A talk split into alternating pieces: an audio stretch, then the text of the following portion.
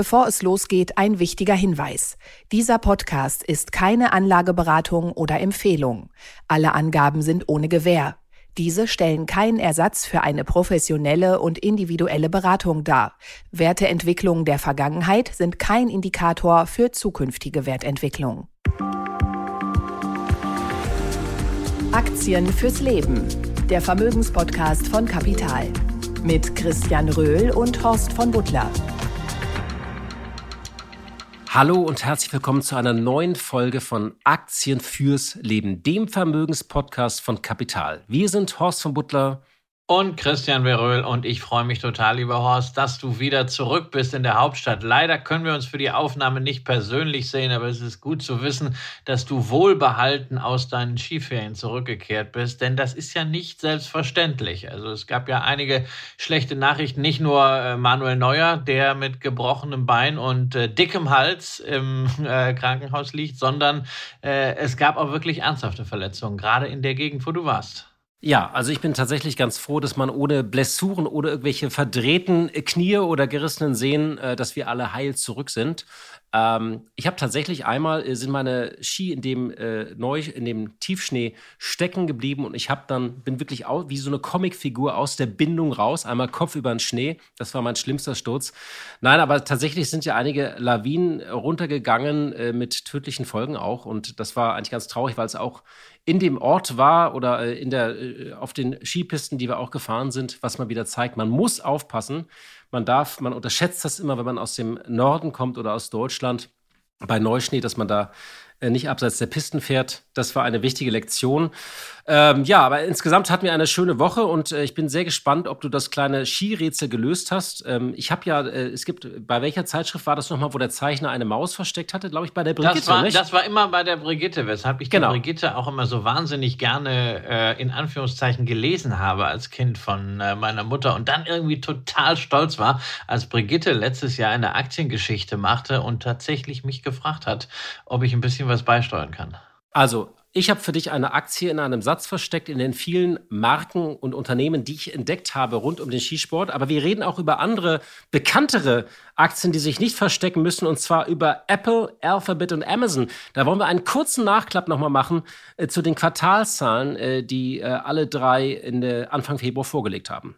Ja, und dann sprechen wir über das, was mich momentan am meisten bewegt. Und das ist diese Woche der sechste Geburtstag meines Sohnes. Und äh, da will ich jetzt nicht nur erzählen, welchen Kuchen wir gebacken haben und was ich so an äh, kulinarischen Beiprogramm geplant habe, sondern natürlich geht's um die Aktien, die er zum Geburtstag bekommt. Und generell sprechen wir über das Thema Sparen für Kinder.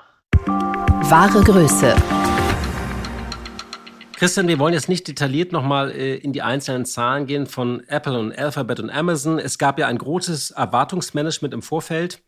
Und zwar sinngemäß, ja, die werden schon alle nicht so gut ausfallen aus unterschiedlichen Gründen. Alphabet leidet unter anderem äh, ja ganz profan an den Werbeausgaben, die zurückgehen überall. Äh, Apple hatte Probleme äh, oder Lieferprobleme vor allem durch die Lockdowns in China. Ähm, und alle hatten ja auch schon in vergangenen Wochen sich eingereiht in die großen Entlassungswellen der Tech-Konzerne. Insgesamt, wenn man das so zusammenrechnet, werden ja 200.000 Menschen entlassen und verlieren ihren Job. Das klingt immer furchtbar, aber wenn man sich anschaut, wie diese Unternehmen in den vergangenen Jahren ihre Belegschaft ausgeweitet und aufgebaut haben, in Erwartung eines großen Wachstums, dann relativiert sich das auch. Wie hast du denn auf diese Zahlen geschaut? Äh, bist du auch enttäuscht gewesen oder sagst du nein, das waren schon meine Erwartungen oder hast du irgendeine Meinung auch revidiert über äh, äh, ja, Apple, Alphabet oder Amazon? Nee, also revidiert habe ich keine Meinung. Man konnte sich da eigentlich ganz gut drauf einstellen. Enttäuscht war ich eigentlich nur von den Zahlen von Amazon. Ja, also weniger jetzt so von diesem Cloud-Wachstum. Das äh, ist immer noch sehr, sehr ordentlich, sondern eher davon, dass man sich allmählich fragen muss, ob die nicht vielleicht generell auch im E-Commerce ein Kostenproblem äh, haben. Ja, und da ähm, es fehlt mir so ein bisschen der Silberstreif am Horizont, beziehungsweise auch nur einfach mal so eine äh, relativ simple Erklärung, äh, warum die Zahlen gerade auf der Ergebnisseite da so schlecht aussehen. Also das ist die einzige wirkliche Enttäuschung. Ansonsten sieht man halt, äh, dass diese Zahlen irgendwie auch eine Erdung äh, darstellen. Ja, lange Zeit wurden ja insbesondere die Technologie und die Big Tech-Konzerne gefeiert für ihre Resilienz, die sie sicherlich auch haben. Aber am Ende bleiben es Unternehmen, die dieselben Herausforderungen struktureller und konjunktureller Art haben wie alle anderen Konzerne auch in anderen Branchen. Und das heißt natürlich, wenn makroökonomischer, konjunktureller Gegenwind kommt, dann können die eine ganze Menge abpuffern, siehe Corona, Sonderkonjunktur, aber auch eben nicht alles zu jeder Zeit. Und auch bei diesen vermeintlichen Wunderkonzernen gelten halt die Regeln der Schwerkraft. Sprich, wenn du zu viele Leute hast, irgendwann äh, wird so eine Struktur dann auch träge. Dann muss man wieder durchmischen. Diese Erfahrung machen Automobilkonzerne, diese Erfahrung machen Pharmakonzerne, diese Erfahrung machen große traditionelle Industriekonglomerate. Ja, und jetzt machen diese Erfahrung eben auch die Tech-Unternehmen. Also man kann zusammenfassen, überall gibt es eine Lehmschicht in jedem Konzern und überall gibt es Bullshit Castle. Das war doch diese berühmte Bezeichnung der Zentrale damals von Daimler. Ich glaube, Jürgen Schremp hat das mal gesagt. Und dann muss man sich eben auch mal wieder gesund schrumpfen. Was ich noch interessant fand, alle haben ja gesagt, sie hätten gedacht, dass das Wachstum nach Corona, dass es äh, so bleiben würde. Und wir haben auch oft darüber gesprochen, über die Extrapolierung von gewissen Trends.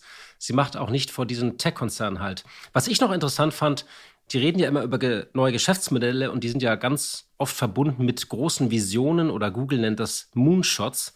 Und jetzt im äh, Zuge dieses Abschusses dieses, also auch so ein absurdes Ereignis, dass jetzt dieser Wetterballon da, weißt du, oder dieser Spionageballon. ja. Ich finde es ja, ja, lustig. In einer absurden Welt passieren ja immer, oder in einer Welt in Aufruhr passieren ja immer noch so bizarre Ereignisse und dieser, auch neue Ereignisse. Damals dieser Tanker, der sich quergelegt hatte im Suezkanal. Äh, jetzt haben wir diesen äh, Ballon da äh, über den USA.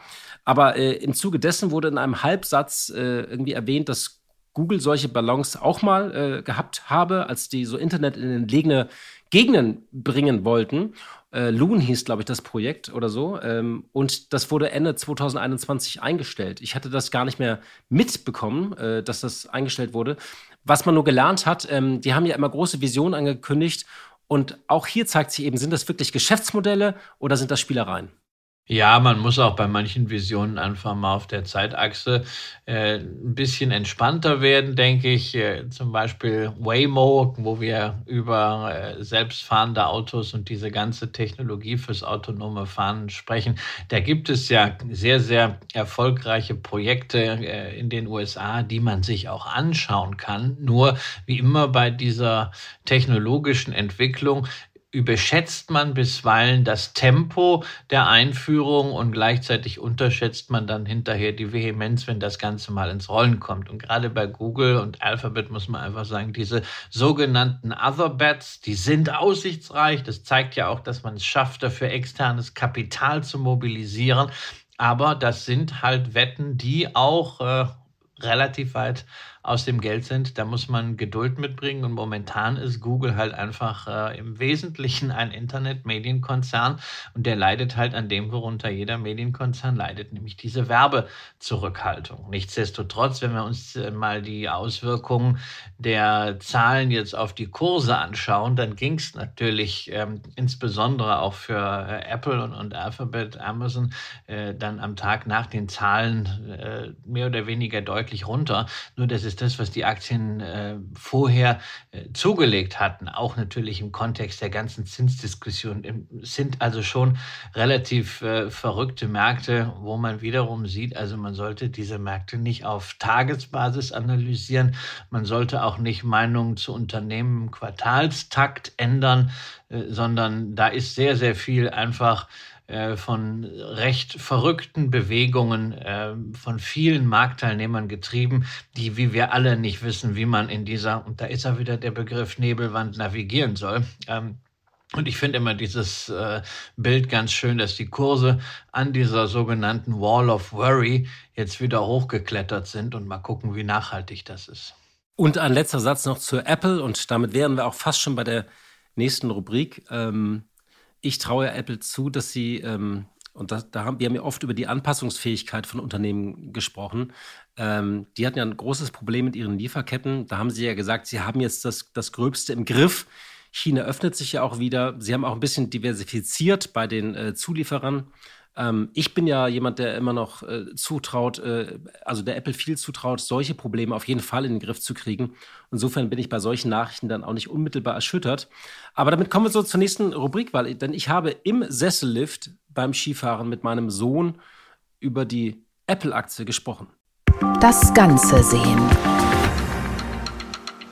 Also, äh, Christian, ich saß mit meinem Sohn im Sessellift und leider hat man da ja auch oft auch sein Smartphone inzwischen in der Hand und im ich, Sessellift, da ja, hast ja. du dein Smartphone in, die Hand, in der Hand. Das heißt, du schaust nicht irgendwie die Schönheit des Bergpanoramas an, sondern du guckst auf dein Smartphone. Deswegen habe ich gesagt, deswegen Was ich bist du für ein Vorbild? Deswegen habe ich gesagt, leider, man hat ja inzwischen auch diese äh, Hauben drauf. Nein, man hat tatsächlich, äh, viele sind an ihren Handys, äh, wie überall sonst auch. Aber ich habe auch schöne Fotos gemacht, wie du vielleicht auf Instagram gesehen hast. Aber er sah tatsächlich, dass ich, ich habe nachgeschaut, äh, was bei Apple, was da gemeldet wurde und wie der Aktienkurs reagiert hat. Und dann wollte er wissen, was ich da mache. Dann habe ich ihm das erklärt, dass ich Apple-Aktien habe. Und dann habe ich ihm den schönen Satz gesagt, äh, aber weißt du, du hast auch schon ein paar Apple-Aktien, allerdings nicht so direkt wie ich, sondern indirekt.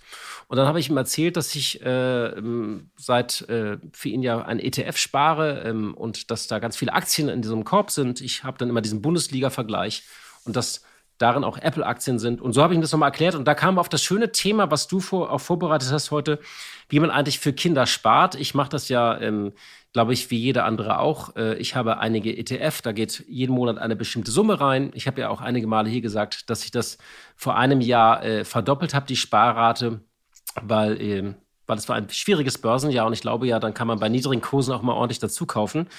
Wir haben aber einen schönen Anlass, äh, warum wir das Thema ausgewählt haben, weil du hast es gerade erwähnt, dein Sohn Julian wird sechs Jahre alt. Und deswegen von meiner Seite erstmal, Julian, falls du das hörst, alles Gute zum Geburtstag. Ja, er, er hört das in der Tat noch nicht. Also Podcast ist noch nicht so sein In zehn Ding. Jahren. In also zehn eher Jahren so, kann er das hören eher so Tonys und Tigerbox, dann aber doch eher äh, nicht Horst von Butler liest Kapital, sondern äh, irgendwie Dok Dr. Bromsteck fest oder solche lustigen Geschichten. Das äh, mag er lieber. Ähm, aber er guckt ganz gerne irgendwelche Finanzzeitungen äh, an, die bei uns äh, rumliegen, Wirtschaftsmagazine, vor allen Dingen die mit den schönen Fotos. Also momentan ist es halt noch äh, auf Fotos äh, kapriziert, aber ich habe natürlich die Hoffnung, dass sich das irgendwann mal ändern wird äh, in nicht allzu ferner Zukunft und dass er auch irgendwann mal dann vielleicht ein bisschen Lust kriegt, äh, in meine Fußstapfen zu treten. Äh, generell denke ich, Finanzbildung für Kinder ist ein Thema, äh, was, was sehr wichtig ist, wo man als Eltern dann äh, gefragt ist. Wir versuchen ihm das natürlich jetzt momentan so mit Sparen, mit Münzen und so beizubringen. Er hat da immer schon Sparschwein. Das ist jetzt so voll, dass wir diese Woche mal damit äh, zur Bank gehen, was auch relativ schwierig ist. Ne? Also wir kennen das ja aus unserer Jugend noch. Du nimmst so das Sparschwein, stellst das auf den Banktresen und dann wird das geschlachtet und gezählt und der Mensch, also bei uns hieß er immer noch Schalterbeamter in der Sparkasse und er hat dann so wahnsinnig viel Zeit und sagt, Mensch, das ist ja toll, dass du gespart hast. Das ist ja alles, diese Romantik ist ja nicht mehr da. Das ne? weiß ich übrigens noch, das war bei mir in der Kindheit ein traumatisches Ereignis tatsächlich tatsächlich. Ähm, ich erinnere noch, wie ich diese. Wieso? Ist dein Sparschwein geplatzt, weil du so viel drin Nein, hattest, ich musste oder? mein Sparschwein, wo du gesagt das tragen wir jetzt zur Bank. Und äh, dann sind wir zur Bank gegangen und ich habe nicht verstanden, dass dieses Geld praktisch, dass das das war ja meine, waren meine Münzen und dass die mit, dass die jetzt wegkommen und mit anderen vermischt werden. Und damals hatte man in diesen Banken noch diese, kennst du diese Plastikordner-Dinger, wo man die Münzen so reinsortiert hat?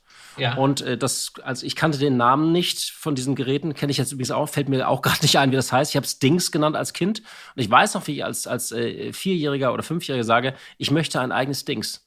Und dann wurde mir versichert in der Bank, ich war, glaube ich, eine Dresdner Bank, äh, dass ich ein eigenes Dings bekomme, wo meine Münzen reinkommen. Ich habe es tatsächlich nicht verstanden.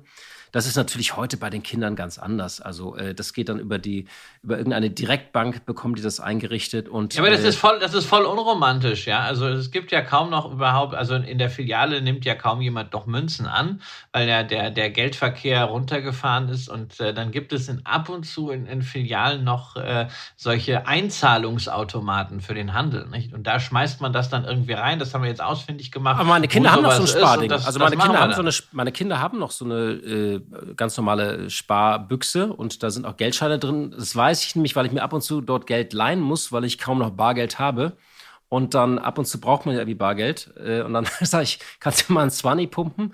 Und da habe ich auch äh, denen mal beigebracht, das äh, Zinsen. Ich habe zinslos, so kann man den Zinsen beibringen, wenn man es zurückzahlt zum Beispiel. Aber wir kommen so ein bisschen jetzt äh, zum Thema Sparen ab. Du hast ja tatsächlich eine, das so ein bisschen biografisch angelegt, das Depot. Ne? Es begann tatsächlich mit der ja. Geburt, ne? Ja, ja, ja, es, be es, begann mit der Geburt. Also für mich war auch klar, wenn ich Vater werde, also gibt es dann halt irgendwelche äh, ETFs und ein Portfolio dann rein, reingezahlt und sowas ist klar. Aber ähm, ich war ja dann äh, am, am 6. Februar 2017, am Tag der Geburt, äh, schon sehr aufgeregt, ja. Und als werdender Vater ist man ja so voll im Stress, ja. Man hat ja diesen Geburtsstress, ja. Man glaubt ja, dass das so wahnsinnig äh, schwierig ist alles. Und da habe ich versucht, mich abzulenken und habe mich in diesem Kreissaal umgeschaut, was ich denn da so entdecke. Ne? Guckt ja so als, als Börsianer und als wirtschaftsinteressierter Mensch dann am Ende doch auf irgendwelche Brands. Ja, und was habe ich da entdeckt? Apparate von Fresenius, von Philips, von Drägerwerk und von einem neuseeländischen Medizintechnikunternehmen namens Fisher Paykel. Ja, und als dann. Was machen die? Ähm, die stellen auch solche medizintechnischen äh, Apparaturen her. Ja, ist äh, ähm, im Grunde einer von ein, einer der kleineren, äh, ähnlich so wie, wie bei uns äh, hierzulande Trägerwerk. Und als wir dann, ähm, als alles gut gegangen war, habe ich gedacht, komm, jetzt hast du dich da umgeschaltet, jetzt machst du mal, jetzt kaufst du mal von jeder dieser Aktien, kaufst du jetzt mal für ein bisschen was, äh, für einen identischen Betrag, äh, orderst du das und dann äh, kannst du ihm hinterher mal den, den Print zeigen von diesen Aktien und dass du selbst am Tag seiner Geburt schon Aktien gekauft hast. Und daraus habe ich dann so eine kleine Tradition gemacht im Laufe der Jahre. Ich habe also wirklich an jedem Geburtstag für ihn vier Aktien gekauft, vier unterschiedliche Unternehmen, immer für einen identischen Betrag, aber halt Aktien, die irgendeinen Bezug haben zu dem, was im vergangenen Jahr für ihn wichtig war. Und jetzt wird das sechs, folglich äh, sind es insgesamt 24 Titel. Dazu haben wir für ihn am äh, Anfang, also noch vor seiner Geburt, diesen so einen Vertrag abgeschlossen für eine Nabelschnurblutbank. Äh, das ist ein relativ komplexes Ding. Es ist auch immer noch so ein bisschen äh, umstritten. Es gibt ein paar positive Präzedenzfälle, aber wir haben gesagt, naja, wir versuchen das mal. Vita 34, die Gesellschaft ist ähm, börsennotiert, ein Small Cap wohlgemerkt und ähm, mit einigen Turbulenzen äh, nach einer Fusion mit einem anderen Unternehmen. Aber insofern sind es jetzt 25 äh, Titel, die er da im Depot hat. Und diese Woche kommen zum Geburtstag halt vier weitere hinzu. Und weißt du schon, welche hinzukommen? Ja, ich weiß es also äh, tatsächlich seit heute äh, ganz genau, was es, äh, was es gibt. Und ich habe ja gesagt, also ich möchte schon, dass es irgendwie Aktien sind, die irgendwie in sein letztes Lebensjahr passen. Aber es soll natürlich kein Rotz sein. Also nicht absolute, nicht so Aktien, wo ich schon im Vorhinein denke, nee, komm, das ist was, wenn der 18 ist, ist das gar nicht mehr am Markt. Irgend so ein, so ein Penny Stock oder sowas. Also es soll schon, es soll schon eine rationale Geldanlage sein. Und ein wichtiges Ereignis für uns äh, im, in seinem vergangenen Lebensjahr war natürlich die Reise nach Hawaii. Wir haben ja auch aus Hawaii gepodcastet. Und deswegen kriegt er tatsächlich eine hawaiianische Aktie, und zwar Hawaiian Electric Industries. Das ist der Stromversorger auf Hawaii. Machen die ähm, Wasserkraft oder? oder?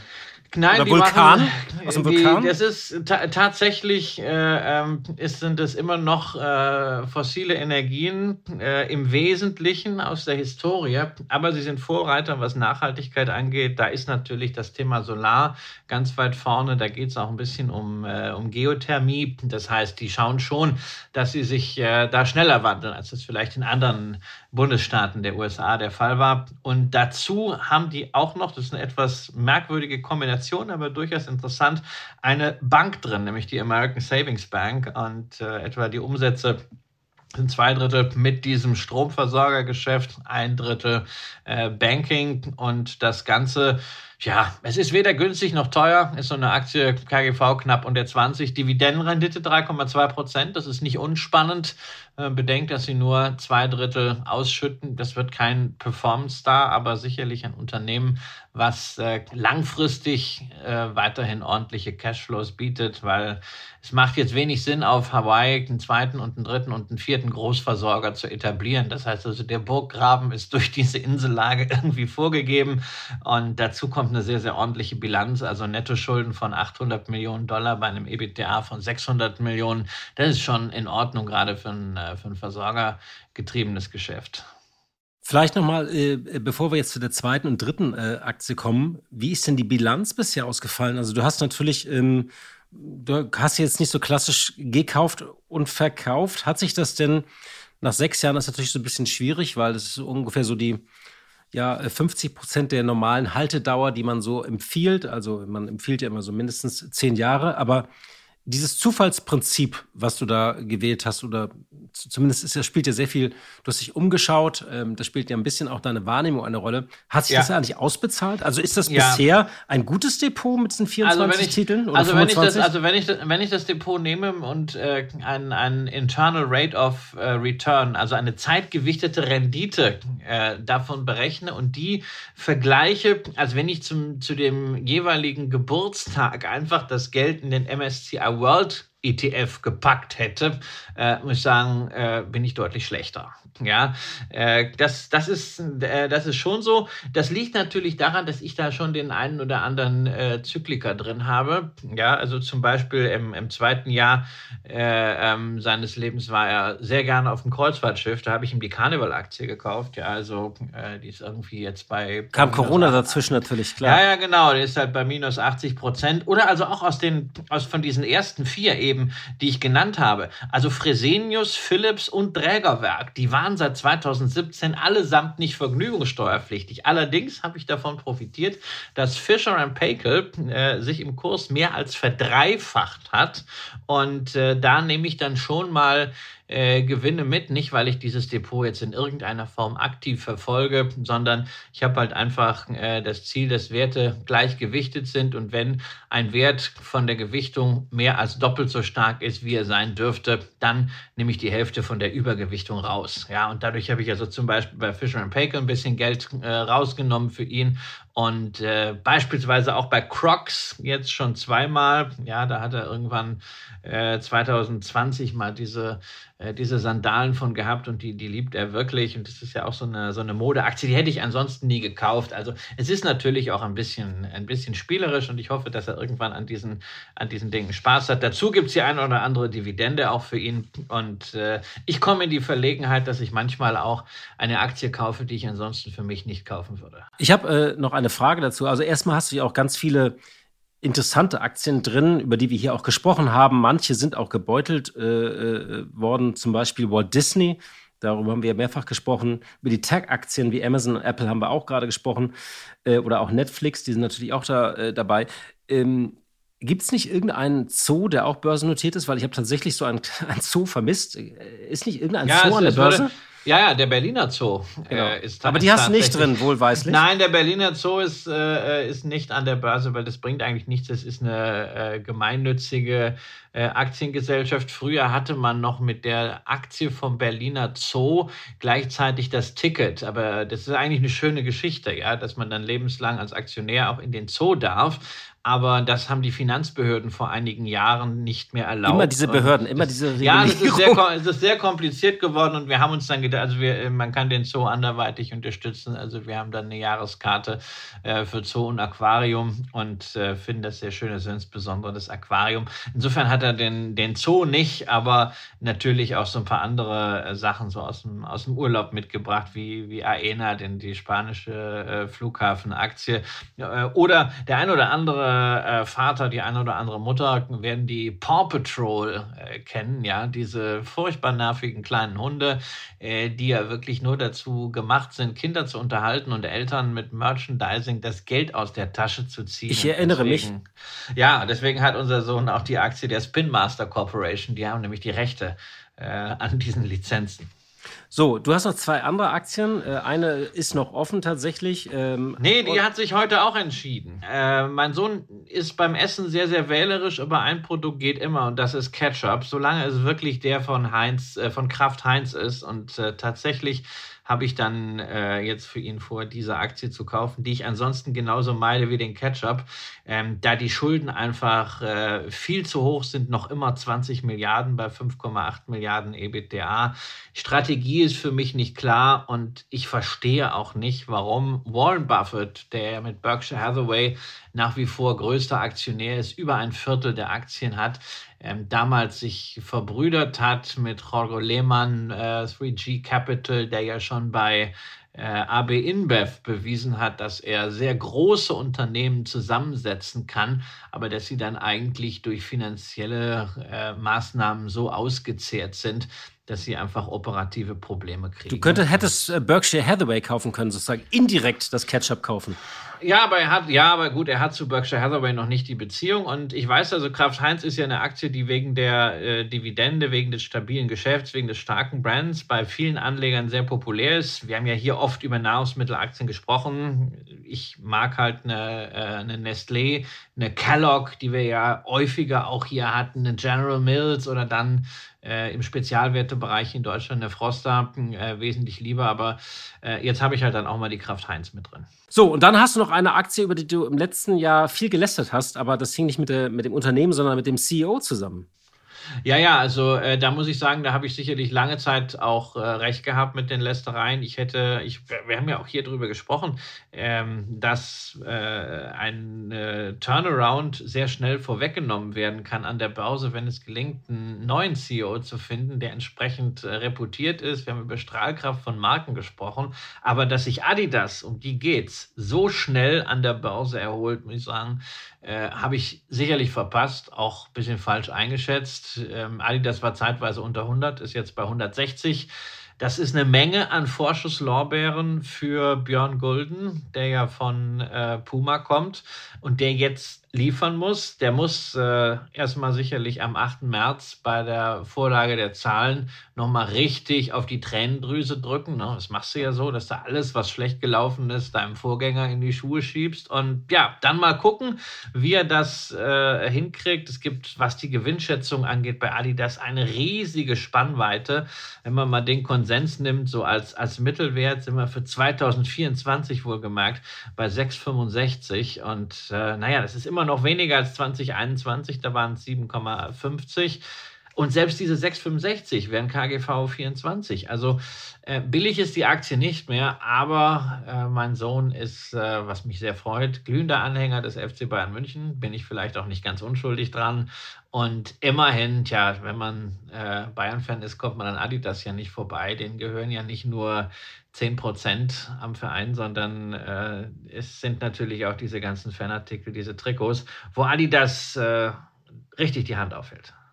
So, und die letzte Aktie hat sich entschieden, hast du gerade gesagt, und du hast mir vorhin ein Foto geschickt, wo du mit deinem Sohn vor einem Porsche stehst. Das heißt, es wird tatsächlich Porsche sein. Ja, ja, es wird, es wird Porsche. Also ich hatte noch überlegt, ob es vielleicht Comcast wird, äh, wegen DreamWorks und äh, den Dragons, aber wir waren heute in der Porsche-Ausstellung 75 Jahre im äh, VW-Forum, im Drive unter den Länden. Das hast du aber ein bisschen und, manipuliert, die Aktienauswahl, wenn du in ein Porsche-Museum gehst, Christian. Das muss man ja, ich, an dieser ich, Stelle weiß, sagen. Es kann, ja, es kann ja sein, dass, er, dass es ihm nicht gefallen hätte. Er hat auch hinterher gesagt, er findet, er findet Lambo schon ganz cool, aber Porsche ist auch in Ordnung. Und der Lambo nicht börsennotiert ist.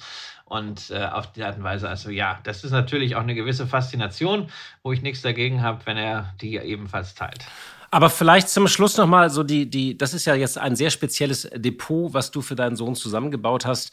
Vielleicht nochmal so zwei, drei Grundregeln zum Thema äh, Sparen für Kinder, denn natürlich sollte ein Kinderdepot klassisch aus ETFs bestehen. Und die sind, glaube ich, da kann man sagen, sollte man ähnlich strukturieren wie das, was wir vor einiger Zeit mal hier in der Sendung genannt hatten, so, also wo wir diese Bausteine fürs Depot äh, genannt hatten. Also äh, man könnte so 30 Prozent USA auf den S&P 500 und den Nasdaq, 30 Prozent Europa, da hast du ja diese verschiedenen Strategien auch genannt, Momentum, äh, Qualitätsaktien und Small Caps.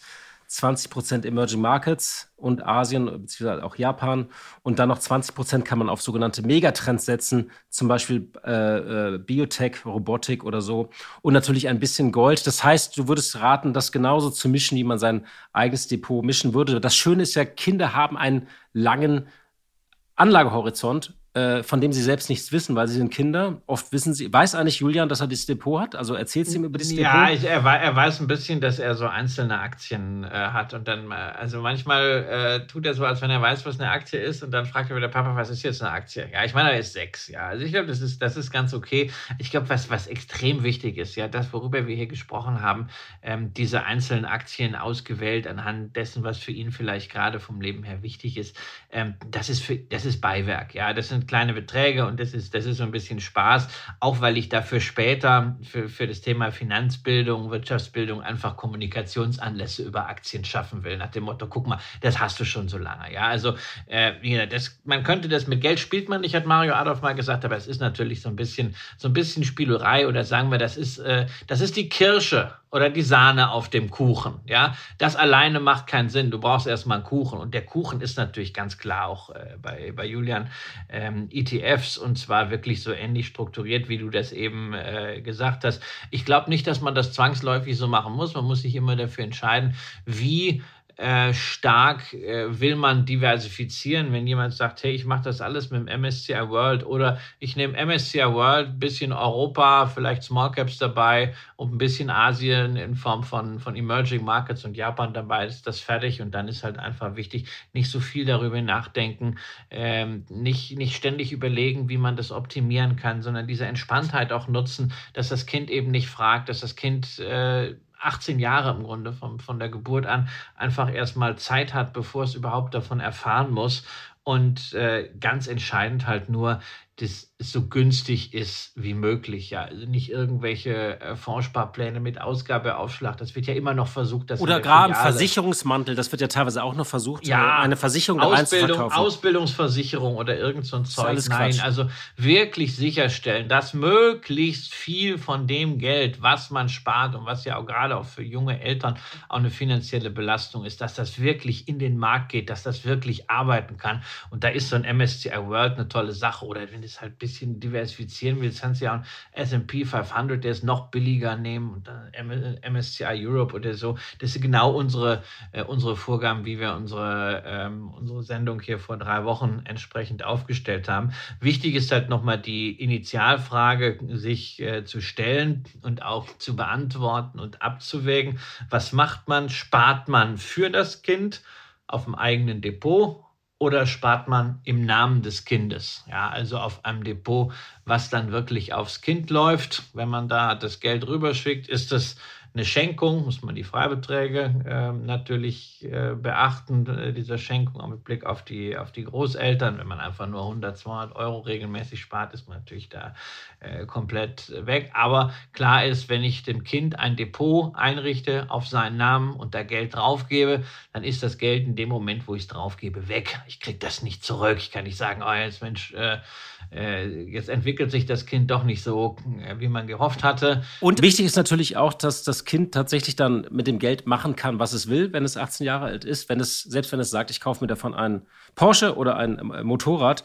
Aber ich glaube, das ist immer so eine Vertrauens- und auch Erziehungsfrage. Aber das wären tatsächlich diese vier goldenen Regeln, die du gerade gesandt hast. Also sich grundsätzlich entscheiden, spart man für das Kind auf dessen Namen oder auf den eigenen Namen. Ich mache es zum Beispiel auf den Namen meiner Kinder mit so einem Junior-Depot oder so äh, bei einer Direktbank. Äh, äh, dann ist es deren Geld 100% Aktien ist die zweite Regel, du hast es genannt. Das Kind hat Zeit, es ist jung, es hat mindestens 18 Jahre Zeit, so günstig wie möglich ist die dritte goldene Regel. Und das vierte einfach laufen lassen und ganz entspannt sein. Das letzte. Christian, ich hatte dir ein kleines Rätsel gestellt in Form eines Satzes mit Unternehmen, die mir aufgefallen waren. Ich wiederhole ihn noch einmal kurz. In diesen Skiferien wollte mir der Skiverleih die neuen Modelle von Rossignol, Atomic und Völkel andrehen. Ich fuhr aber weiter meine alten Elan von 2007 mit der zuverlässigen Bindung von Salomon, die damals mit die ersten Racecover waren. Die alte Funktionsjacke von Columbia tat es auch. Die Doppelmeier-Lifte fuhren mich wie immer zuverlässig nach oben und an den Pisten standen die Schneekanonen von Demag Lenko und Nivis Spalier. Was ich ja äh, so äh, ganz interessant fand, ich mag es ja, diese Unternehmensgeschichten und da sind ja auch viele klangvolle Namen dahinter. Es gab wirklich auch großes Auf und Ab, vor allem bei den Skimarken, wo ja auch viele wirklich ähm, mal Familienunternehmen waren. Dann waren manche waren auch an der Börse, dann wurden sie von Finanzinvestoren gekauft oder sind in irgendwelchen Holdings aufgegangen. Meine Frage ist jetzt aber, ähm, hast du die Aktie denn entdeckt, die ich versteckt habe? Naja, also ich habe gesucht, ja. Äh, Salomon ist es ja eben nicht. Die gehörten zwar 1997 äh, bis 2005 äh, zu äh, Adidas, ja, sind aber wieder weggegeben worden. Aber da ist schon so der erste äh, Ansatzpunkt. Die wurden äh, verkauft an Armor Sports und die wiederum äh, gehören jetzt zu Antasports, zu den äh, Chinesen. Und da sind wir dann tatsächlich an der Börse, weil Antasports ist ja äh, börsennotiert seit 2007 in äh, Hongkong und hat 2018, 19 die Mehrheit an Amasports übernommen. Und da sind wir dann außerdem auch bei Atomic, die ebenfalls mit äh, dazugehören. Das ist die eine Aktie. Und die andere Aktie, die ich natürlich dann äh, ergoogeln musste, war Columbia, deine Funktionsjacke. Weißt du, warum also ich die habe? Und das muss ich noch erzählen, weil du bist auch so ein großer USA-Fan. Also ich dachte auch, warum habe ich die eigentlich? Und äh, als ich 2011 dieses halbe Jahr in Boston war, da sind wir an einem Wochenende nach Vermont gefahren zum Skifahren. Da brauchte ich, habe ich mir einfach ganz schnell irgendwas zusammengekauft. Wir wohnten damals äh, äh, in einer Lodge, die hieß die äh, Black Beers Lodge. Und als wir da frühstückten, das weiß ich noch, erinnere ich bis gerade in mein Pancake. Und da waren draußen im Schnee zwei Huskies zu sehen. Und bei diesem Bild irgendwie kam wieder alles hoch. Äh, du kennst auch, warum wir beide so fasziniert sind von den USA, weil man so herrlich diese Klischees leben kann. Es ist, es, ist, es ist wunderbar, ja, aber trotzdem, ich kann von dieser, dieser Columbia nicht so viel abgewinnen. Ja, also die Wachstumskurve der Aktie, der Aktie bzw. des Unternehmens ist äh, sehr, sehr ordentlich. Ja, Umsatz über fünf Jahre äh, siebeneinhalb äh, Prozent pro Jahr gewachsen, Gewinn über fünf Jahre im Durchschnitt 18 Prozent plus. Aber naja, also Free Cash Flow ist 2022 ins Negative gedreht und das relativiert dann auch aus meinen äh, Augen so die äh, Kurs-Gewinn-Verhältnisse und die Gewinnschätzung. Also das mag ich eigentlich überhaupt nicht. Und ich bleibe dabei, was ich auch in der Sendung über unseren Winterjackenvergleich Canada Goose gegen Montclair äh, gesagt hatte. Wenn wir über die Börse sprechen und Winterbekleidung, dann entweder Montclair oder nix. Und Antasports kaufen die tatsächlich so, so strauchelnde westliche Marken zusammen? Ja, also die haben ja auf der einen Seite diesen, äh, diesen Anta-Brand und äh, dagegen haben sie ja äh, mit, mit Amasports äh, eine ganze Reihe sowas wie Wilson und Salomon, Atomic, Peak Performance, Arcteryx gekauft ähm, und scheinen damit recht erfolgreich zu sein. Ja, also äh, auch das, das ganze äh, Unternehmen, insbesondere dieser Anta-Brand ist ja schon auch jetzt mal aus der Perspektive von Adidas oder von Nike ein gewisses Vorbild, einfach was die Vertriebskanäle angeht. Es ist jetzt beachtlich, die machen ungefähr die Hälfte im Direct-to-Consumer, also in eigenen Läden äh, und äh, ein Drittel im Bereich E-Commerce. Und das heißt also, dieser traditionelle Handel hat für die nur ein Sechstel Relevanz, wohlgemerkt nur für den Brand Anta. Aber das ist natürlich schon ein, ein Vorbild. Deswegen auch die Aktie von Anta Sports an der Börse in den letzten Jahren äh, so ein bisschen so eine Art Hebelprodukt auf die Sportartikelindustrie. Ähm, als es denen gut ging, äh, 2021 deutlich nach vorne gelaufen, äh, die in Hongkong notierte Aktie, dann auch stärker runtergekommen, jetzt wieder stärker erholt. In Summe auch besser gelaufen als eine Nike, als eine Adidas aktuell. Aber äh, für mich nicht ganz klar, warum ich dieses Unternehmen chinesischer Provenienz äh, fast genauso genauso bewerten sollte und bezahlen sollte wie eine Nike. Es war ja auch kein Tipp, sondern es war ein Rätsel. Danke, dass du dir da die Mühe gemacht aber, hast, aber, zu aber, recherchieren. Horst, ich muss dich da natürlich an der Stelle noch mal eine Sache fragen, wo wir schon über Wintersport und Geschäftsmodelle sprechen. Hat Wintersport eigentlich in Zeiten des Klimawandels äh, noch eine Zukunft oder ähm, wird das Ganze nicht irgendwie ja so eine Art äh, Luxusbusiness, wenn wir jetzt auch mal so in diese österreichischen Schweizer Skiorte äh, gehen, ähm, wenn da mit, mit irgendwelchen Schneekanonen dafür gesorgt werden muss, dass man überhaupt da äh, noch fahren kann,